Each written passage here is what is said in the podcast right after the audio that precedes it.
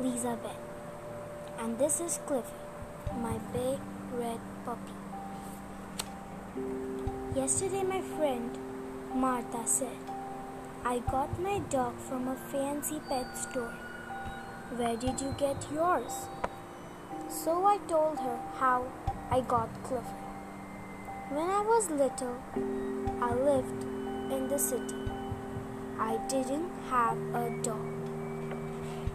One day, the man down the hall called us. His dog had puppies. He wanted to give me one. One puppy was smaller than the rest. The man said, Don't take him. He's runt. He will always be small and sick. But I loved that little puppy. He needed me. Clifford. He was so tiny that I had to feed him with my doll's baby bottle. We got the smallest collar we could find for Clifford. Daddy said Clifford was just too small. He didn't take he could live through the winter. I was very sad. That night I told Clifford I wished he would grow to be a big healthy dog. I told him I loved him. Next morning, he looked a little bigger to me. He seemed to have an easier time eating his dog food, and his collar wasn't so loose. In fact, by the time Daddy got home, the collar was too small. By bedtime, Clifford's tiny basket seemed a little too small for him. So I let him sleep on my pillow again. Well, that was a mistake. Boom, I fell down. Next morning, Mommy thought Clifford looked different. Daddy said, I think he is growing. I decided to take Clifford for a walk at the corner.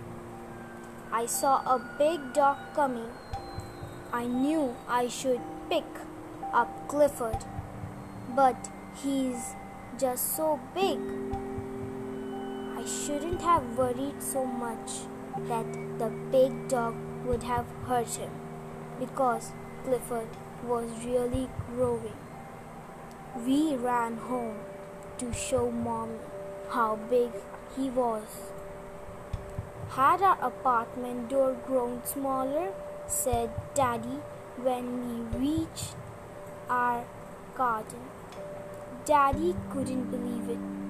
We put Clifford in the garden to sleep that night. In the morning, the lady upstairs called us. It was about my pet Clifford. In fact, all the neighbors were starting to notice. The landlord called the police. They came to see Clifford. They said Clifford would have to go. But how? He couldn't go through the door. There was just one way to get him out of the garden. We sent him to live with my uncle, who lived in the country. I was sad. I missed my little puppy, and he missed me. So I said, Martha, that's how I got my dog. Tell me again how you got your dog, said Martha. Forget it, forget it. I'll know it later. The end. There must be one question. What was the way to get Clifford out of the garden. They took a moving truck to take them out of the garden. I hope you like the story. The end.